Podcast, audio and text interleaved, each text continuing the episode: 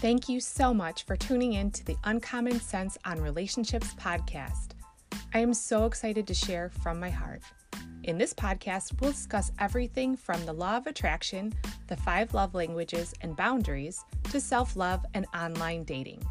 It means so much to me that you're here taking the time out of your day to listen, to be coachable, be encouraged, and be inspired. I show up weekly to share bite sized relationship lessons that I have learned and am currently learning. No matter how long or short the episode, I recap with a two minute takeaway for you to walk away with. If these episodes are meaningful to you, please let me know by subscribing, leaving a review, and sharing with a friend. I also love when you send me topic ideas that you would love for me to include in future episodes. But whichever way you choose to participate, thank you.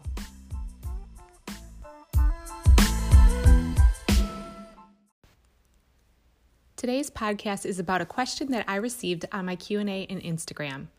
This question is, what should I do to avoid guys that only want sex? The woman who asked this is a Christian woman and she wants to date to court. She wants to end up married and she doesn't want a one night stand or a hookup.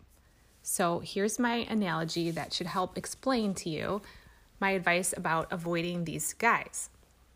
Say you're in a department store and you specifically went there to buy a cocktail dress for a New Year's Eve party. You have a plan as well as a budget. You may need a pair of shoes to go with that, a purse, and maybe even some makeup.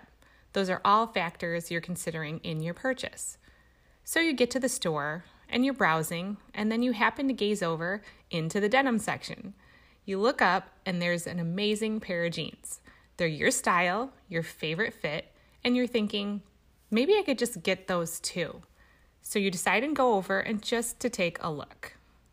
They may be awesome in a lot of ways, but they aren't what you were there for. They caught your eye and drew you in, and they will cause you to change up or delay your main goals of sticking to the budget as well as your shopping plan. They're a test of your focus as well as your willpower.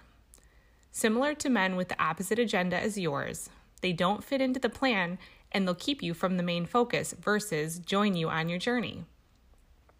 They are the detour that may land you very far from where you want to be. And that's not to say that they don't have a lot of great qualities. And be certain that those qualities may be eye catching and look great on paper. But their intentions, if they're opposite from yours, it's just not worth it. Did you do anything wrong by checking them out on the denim aisle? No, but if you hadn't stopped there, you wouldn't have noticed them. So, of course, there will be men that will come across your path that are going to be interested in you as well as be interested in having sex with you. And you may even be interested in them as well. However, the more you're intentional on expressing your boundaries from day one, the less men you'll need to weed out.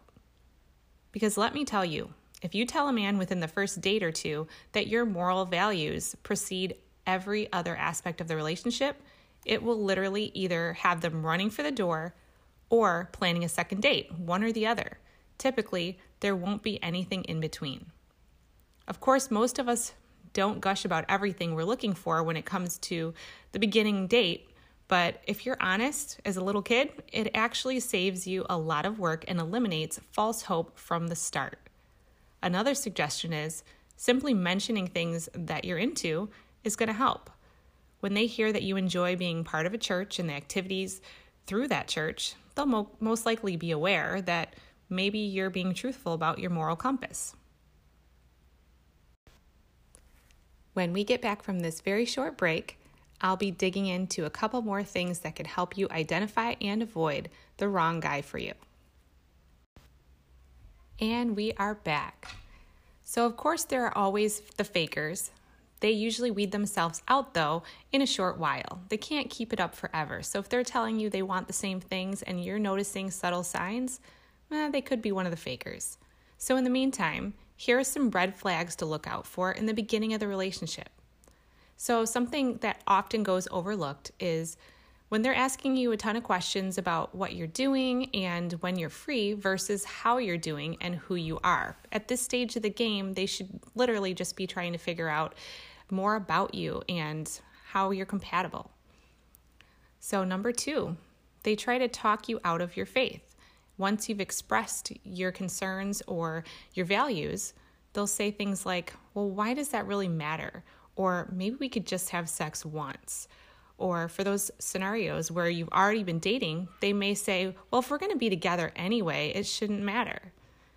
Number three, since a lot of relationships begin with introductions through friends, make sure that your friends who may be setting you up know your feelings from a moral standpoint. And also that you are okay with them passing on that knowledge if they are going to try to set you up on a date.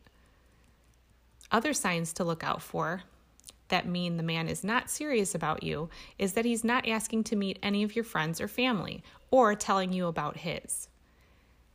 He can also often cancel plans or he doesn't make plans in the first place. Next, he could overpromise the future but never takes action or mentions the conversation about plans again. And lastly, he explains that he is very private and that is why he doesn't want any pics of the two of you on Instagram or any tags on Facebook.